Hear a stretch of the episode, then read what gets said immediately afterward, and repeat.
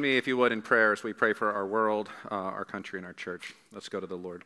Father God, we come to you now and we continue to uh, bring before you uh, this tense situation in uh, Ukraine. Father, we pray that uh, by your great mercy, uh, that you would keep us from a conflict that would be absolutely devastating. Lord, we pray for peace in this region, and we pray, Lord, that you would give men and women in government who would make wise decisions to avoid this conflict. We ask it in Jesus' name. And Lord, we pray for our own nation, and we pray for, uh, Lord, our neighbors up north. We pray that you would bring peace between governments and their citizens. Lord, we pray that you would give us uh, men and women to lead us who are inclined to wisdom and mercy and justice. Lord, we pray that in your mercy that we would enter a time that is absolutely fruitful for the preaching of the gospel, uh, where your church can be united to show acts of mercy uh, and to bring the good news in the name of Jesus. And lastly, Lord, we pray for our own community, uh, both this church and also our friends and neighbors around town. Lord, we pray that we would be able to truly be the hands and feet to those in need.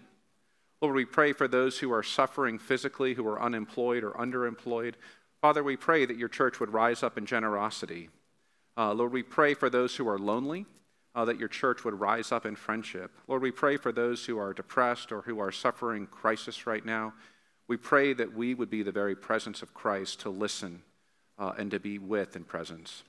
And Lord, we ask that you do a great work in our midst. We pray especially for all of those in our lives who are in need of physical uh, or spiritual healing.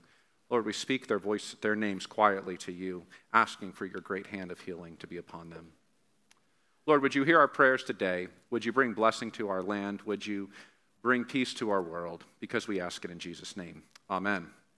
Amen. Well, I want to invite you to turn in your Bibles to Paul's letter to the Romans, chapter 12. And I'm sorry, our printer actually broke, so we don't have a printed worship guide today. We will have it up on the screen. I'm going to be reading Romans 12, verse 1 through 16. And would you listen now with open ears as I read these words from the book that we love? I appeal to you, therefore, brothers, by the mercies of God, to present your bodies as a living sacrifice, holy and acceptable to God, which is your spiritual worship. Do not be conformed to this world, but be transformed by the renewal of your mind, that by testing you may discern what is the will of God, what is good and acceptable and perfect. For by the grace given to me, I say to every one among you not to think of himself more highly than he ought to think, but to think with sober judgment, each according to the measure of faith that God has assigned.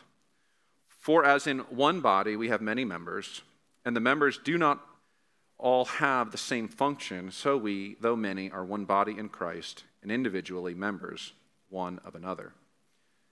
Having gifts that differ according to the grace given to us, let us use them if prophecy in proportion to our faith, if service in our serving, the one who teaches in his teaching, the one who exhorts in his exhortation, the one who contributes in generosity, the one who leads with zeal, the one who does acts of mercy with cheerfulness. Let love be genuine, abhor what is evil, hold fast to what is good. Love one another with brotherly affection. Outdo one another in showing honor. Do not be slothful in zeal, be fervent in spirit, serve the Lord. Rejoice in hope, be patient in tribulation, be constant in prayer. Contribute to the needs of the saints and seek to show hospitality. Bless those who persecute you and do not curse them.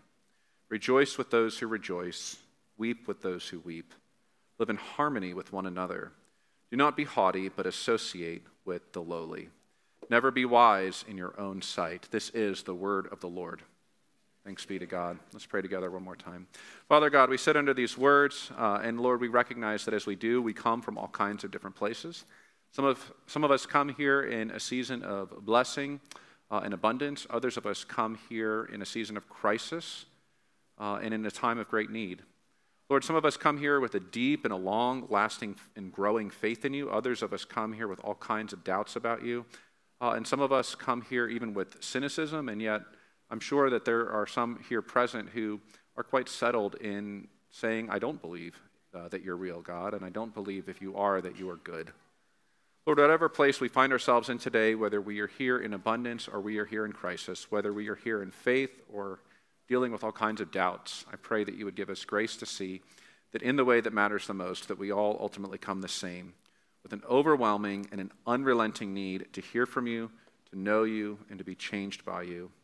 Lord, would you open our eyes? Would you give us grace to see how you have addressed this need in the person and work of Jesus Christ, in whose name we pray. Amen. Amen. Well, it's great to be with you. We are in between our sermon series, right? So we just finished uh, the uh, letter uh, called Revelation, and we're going to be going into our next sermon series, which is going to concern the life of David, called A Sinner After God's Own Heart. So, really excited for that. That'll be in a few weeks. So, we're in this in between time, and I wanted to uh, address kind of sundry issues with you, uh, taking opportunity between sermon series. Now, some of you don't know me very well, and I would like to get to know you. But if, if you don't know me, I want to tell you a little bit about me. One of my kind of main things that I do in life is I troubleshoot things, right? So I work, you know, in, in my uh, professional career, I worked a lot with computers. And part of what I do is I troubleshoot problems. Someone's saying that something is not working. And, you know, as an engineer, you run tests and you say, what test, you know, how is the data kind of leading me to answer the question, why is something not working? And it's interesting because, you know, the Lord has called me to pastor. And if you, again, if you've heard me preach before, you know that my mission is your joy in Christ, is your spiritual growth that is seen by an increase in joy. Now, part of me saying that, I recognize that that's a little bit difficult to assess, right? It's subjective right? There's, and, and part of what I struggle with in, in this, you know, part of my life is that sometimes the tests are a little bit unclear, right? Have you grown, for example, in the last year? And if you, and if you have, how do you know? Well, what I appreciate about this passage is that this passage gives us a little bit of an answer to that question, right? How do you know that you have been receiving the words of God in such a way that they are working in your life? Well, the passage gives us a little bit of uh, answer to that, and I'm excited to walk through it with you this morning. So, want to draw your attention, first of all, to verse 2. Right? Paul is, uh, has just presented the heart of the Christian faith and all of its glory. Uh, you know, a number of Christian teachers and scholars have said that if they could be stuck with only one book of the Bible to read, you know, on an island, right? If you're, if you're, if, if you're crashed on an island, FedEx, you know, if you're Tom Hanks losing his mind and you only have one book to read in the whole Bible, a number of Christian people have said, I would choose the letter to the Romans, right? So Martin Luther actually memorized the book of Romans in its entirety in multiple languages, right? That's how much this letter captivated him. And the letter is divided into certain sections. The first section in Romans 1 through 12 is presenting the absolute majesty of what God has done for us in Jesus Christ.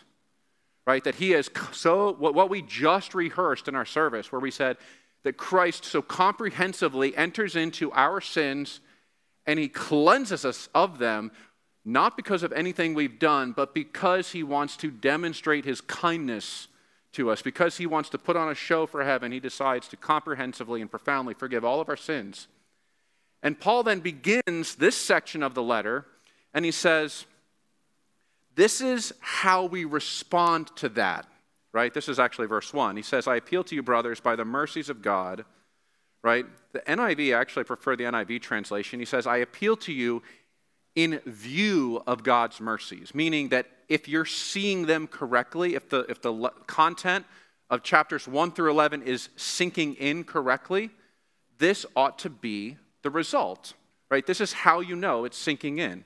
He says, in, in light of God's mercies, the way that we respond, he, and he highlights two things, right? He says, if you are understanding the Christian gospel correctly, you will have a change in two areas of your life, okay? You have a change in your mind and a change with your bodies, right? Your mind and your bodies. And it's summarized under this word transformation right? So, in other words, one of the questions that I ask, if I, you know, as I inventory my own work and ministry in your lives, as we have prayed, as we have preached, as we have walked together, as we have served the city, one of the questions I ask is Are you being transformed in your mind and in your bodies, right? Two areas. So let's look at them together. This is what he says. He says, uh, Do not be conformed, this is verse 2, do not be conformed to this world, but be transformed by the renewal of your mind, that by testing you may discern the will of God. Right? So that's the first thing. In the mind, he says, when, when you are receiving the gospel of Christ in a way that's effective, it changes the way that you think. Right? You begin to think differently, and you begin to think in such a way that you're able to recognize the will of God. That's what he's saying, right? That when you think differently, you're able to say, I can recognize that this is God's will. I can recognize that this would be a good choice to make. I can recognize that, that God has, has counsel for me that I would do well to follow, right? You recognize that with your mind. But also, it says that you recognize it in your bodies. So, and, and I'm going to go back to verse 1. He says, By the mercies of God, present your bodies as a living sacrifice. Now, this is so interesting to me because I grew up kind of not appreciating uh, the essence of the body. Maybe you did too. In our, in our tradition, we, haven't, we don't talk a lot about it. Um, but I grew up kind of not really understanding why God would give us bodies, right? And I grew up with a view of heaven where the body is non existent, right? Where we just sort of exist without physicality. Maybe you did as well, right? And, that, and that's a real sad thing because the body is actually really presented in Scripture as having profound divine significance, right? And you might ask the question, why do we have bodies, right? Do we have them just so they can break? We can go to the doctor and, you know, figure out what's going on. Why do we have bodies? Right? What is the essence of the body? What is the meaning of the body? And, and, and if you haven't been paying attention, by the way, in the world in which we live, the, the heart of the controversy in our generation, and I suspect will continue to be, is all centered on the body, right? The body is, you know, what is, again, what does it mean to be a man? What does it mean to be a woman, right? Can you define that yourself? All these things are centered on the question of the body. And it's interesting here because Paul says the body is actually the place where you can tell if you are learning the gospel in such a way that it's effective in your life. He says, if the gospel is making sense, it changes the way that you use your body, namely, your body becomes how you worship. Do you see that? By the mercies of God, present your bodies as a living sacrifice, right? And how do you do that? You do that through your mind being transformed. Now, this word transformation I absolutely love it. I, have said this a lot, so some of you have heard me say this before, but if you're new here, you might not know that there's a, a really interesting Greek word that uh, is behind this word transformation that we all learned as kids, and that's this word metamorphazo, right? Where we, where we describe the process by which you know, a butterfly, right? The caterpillar becomes the butterfly. The caterpillar looks right? God probably designed the caterpillar to look ugly, you know. I, I, don't know. I mean, my kids used to love caterpillars, right? We actually had one as a pet for a while and, and kept it way too long. Um, but a caterpillar to a butterfly is an interesting thing, right? Because it starts out as one of the more ugly of God's creatures, if I could dare to say that, right? I think it was on purpose. And then it transforms into the one of the most breathtaking of God's creatures. Right? And what Paul is saying is that that's the word that describes what happens in the life of a Christian. When you understand the message correctly, you undergo a metamorphosis, you undergo a transformation. It takes place in the mind and it shows up in the body. Now, some of you, you know, are asking the question, Darren, this is a little weird, right? Bodies, like we don't talk about that in Protestantism, right? We don't you know, what is going on here? What does that mean? Like, what, what are we supposed to do? What does it mean? And that's, that's, that is the question of the passage. What does it mean to worship with our bodies, right? That, that could go in a really weird direction. Not going to go there, I promise. What does it mean to worship with the bodies? I mean, in, in Paul's day, worshiping with the bodies would involve things that I don't feel comfortable talking about. Okay? In his day, there were whole temples where you would literally worship with your bodies in, in ways that would not be appropriate to discuss um, in, in this context or probably any context. So, what in the world is in view in this passage when it says, present your bodies as an offering of worship? Now, and that's going to form the heart of our exhortation, right? Uh, Paul answers that in verse 4. Look with me, if you would, in there.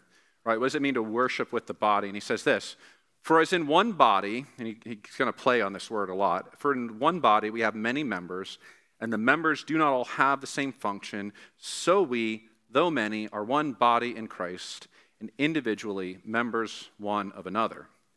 And then he goes on to make it very clear what he has in mind.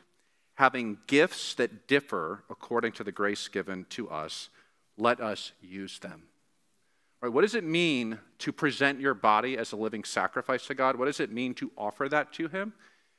What Paul has in view here in particular is to serve Him in ways that you are uniquely gifted to do.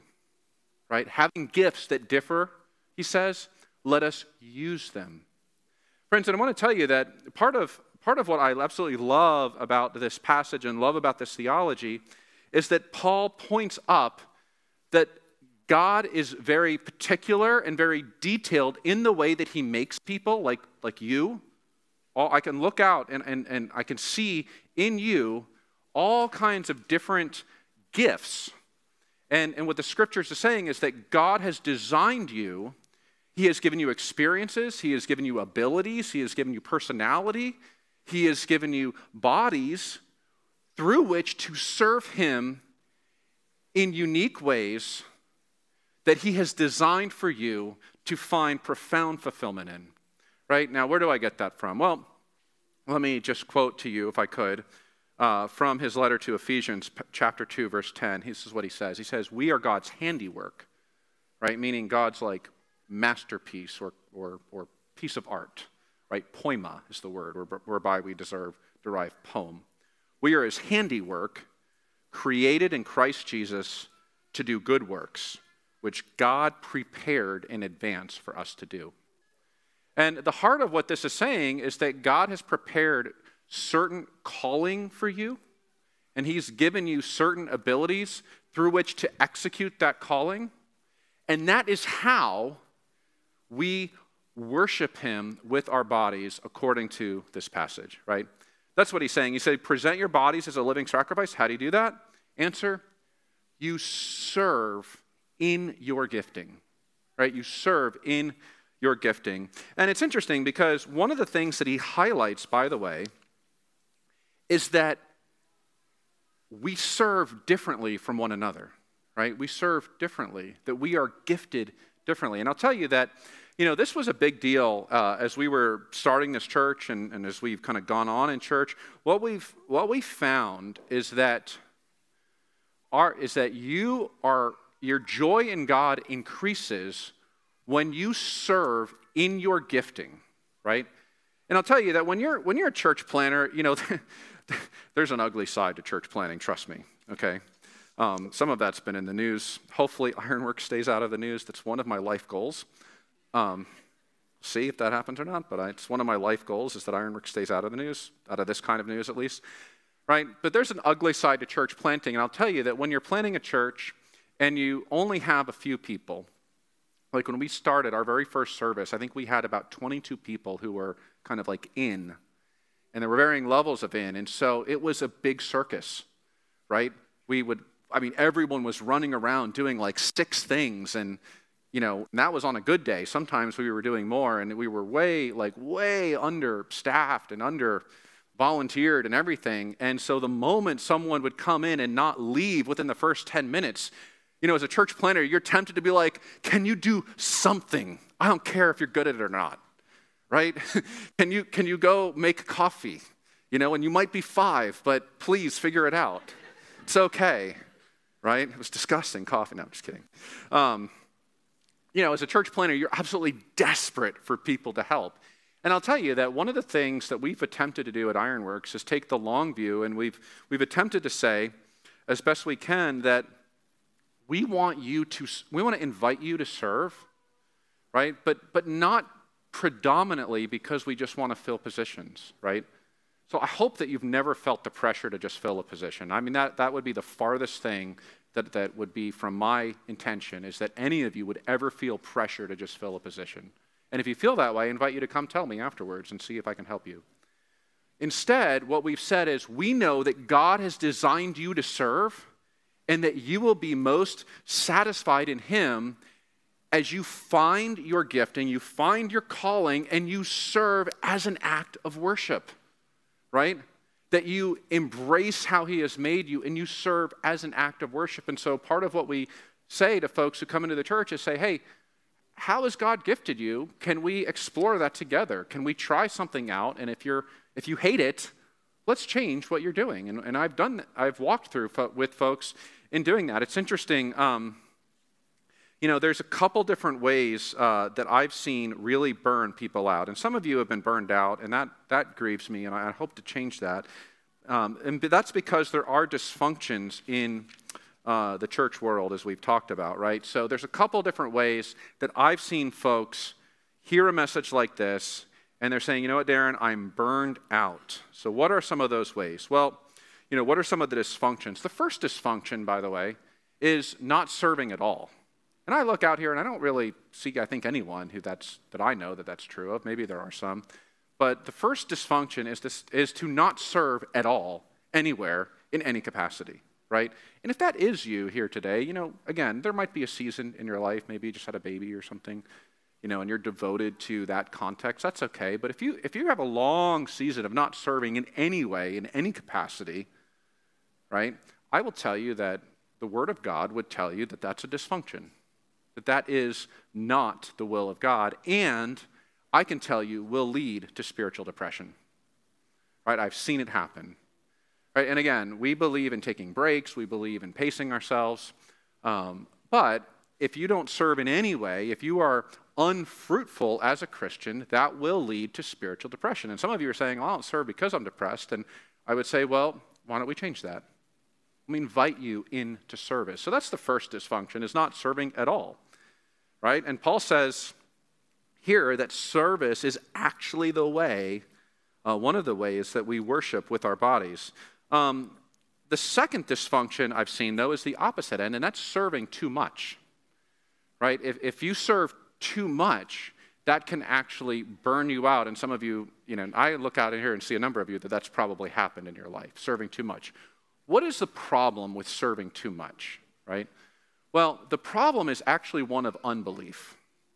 If you're serving too much, what you're saying is, I do not believe that God is involved to build this church or to build this ministry or to build this volunteer team, and so it all falls to me, right?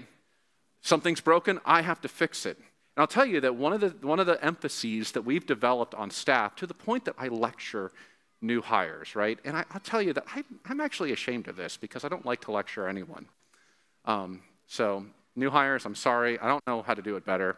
But I've begun to lecture new hires and to say, listen, your success on staff will be profoundly tied to whether you are able to delegate or not, whether you are able to trust other people in, in, in doing things that they cannot do as well as you can right now right? I, I, I have like uh, three sermons that I preach on this in the interview. It's really awkward. And um, working on finding how to do that better. But I'll tell you that I cannot emphasize enough that we have to believe that God is involved in our lives and in our work. And the moment you stop believing in that, you will, I guarantee, become burned out, right? And you will become cynical and you will begin to resent people right? And that is absolutely contrary to the heart of God as expressed in this passage. So that's the second dysfunction, right? First is not serving at all. Second is serving too much. The third is serving outside of your gifting, right? So, and, and this isn't, again, something that we see a lot is if you are serving simply to fill a position, but you're terrible at it, right?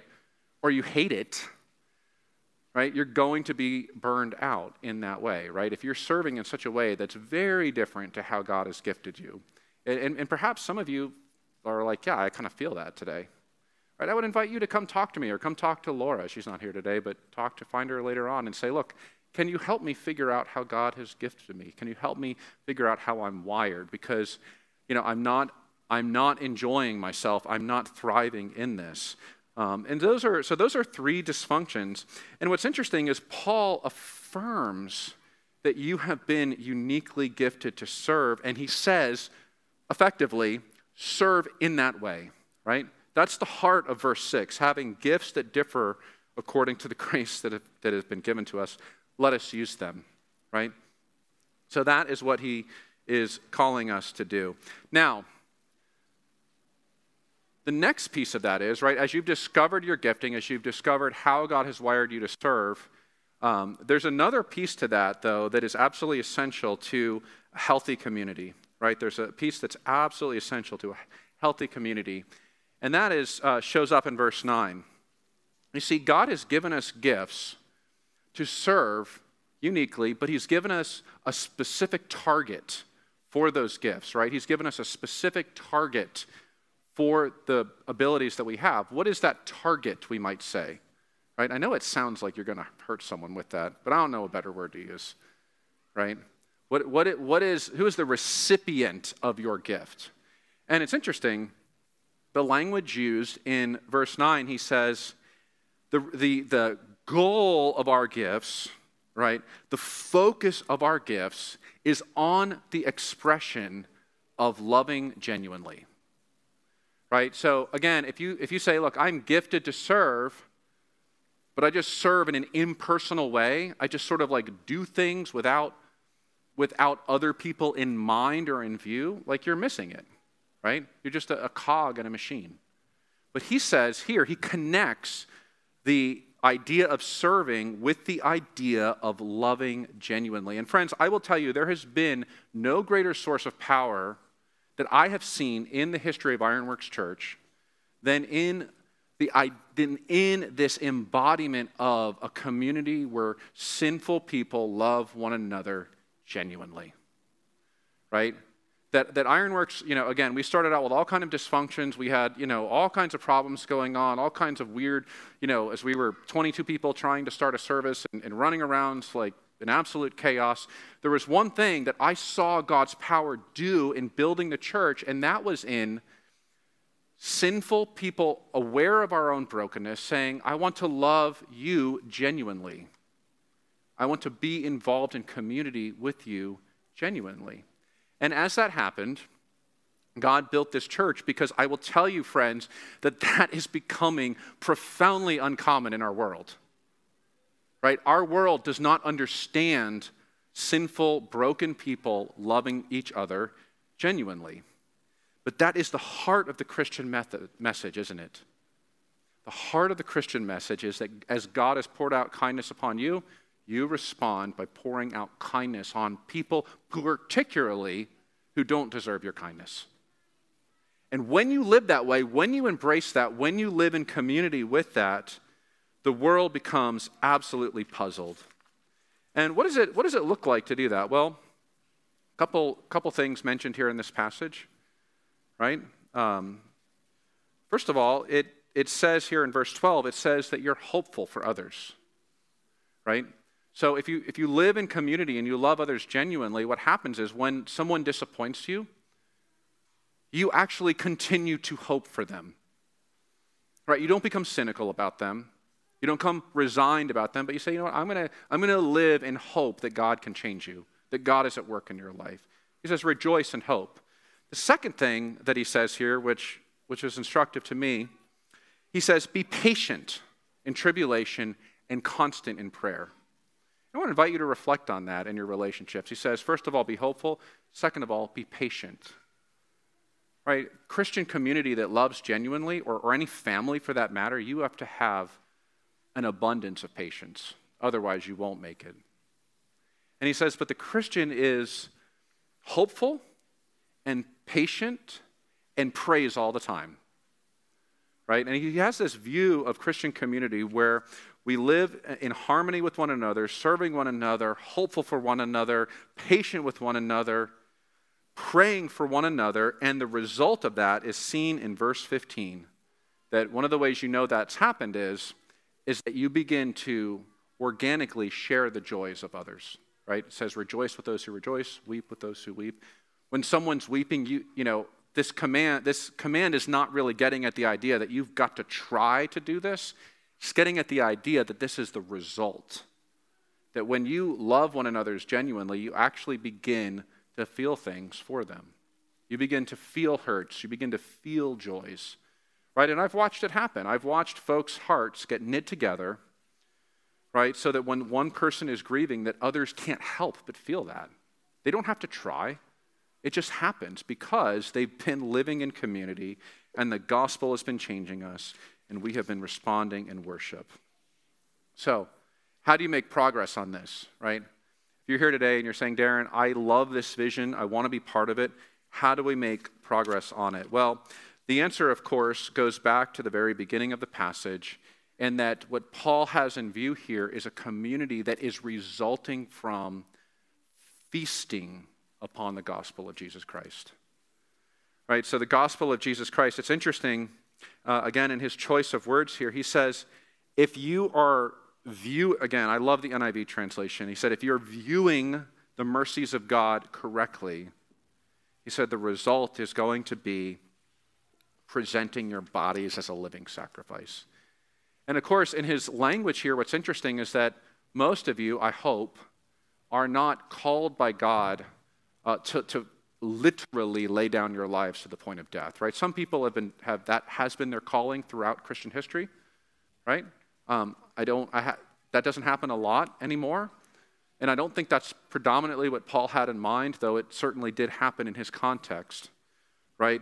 Um, and, and we've gone into what he's had in mind here. But in this case, this actually was the will of God for Jesus Christ right? Jesus Christ, when he laid down his life, it was literal in every sense of the word, right? That he, he was called by God to lay down his life physically, he was called to uh, allow his soul to be crushed emotionally and spiritually. And the gospel tells us that he did so for the joy that was set before him so that you could come close to him, right? That you could be brought into his family so, friends, uh, as, as we're going to turn to this table, as we're going to drink deeply of the grace of God, as we're going to taste of his body and this bread, the heart cry I have for you is not simply try harder, serve up for a new, sign up for a new team, you know, give more of your time. That is not the heart of it. The heart of it is, could you let the, could you let the gospel change you? Could you come to the table? Could we come as broken people to this table, feasting on the mercies of God? in such a way that we become transformed, that we undergo a spiritual metamorphosis this year. That is the heart cry of this passage. That is the heart of the gospel. Jesus had to lay down his life literally in order to bring us to God. And I want to invite you to drink deeply of that reality this morning as we come to this table. And my hope and my goal and my prayer is that in doing so, it would change you, that you would be transformed, that this year would be a year of metamorphosis for you, this would be a year where you live in community, this would be a year where you discover genuine love and true friendship. This would be a year where you find that you cannot help but rejoice with others and weep with others, that we become closer knit as a family. Let me pray for us to that end. Father God, we do pray that you would do this work among us that you would knit our hearts together, that we would serve in the strength that you provide, that you would build your church here.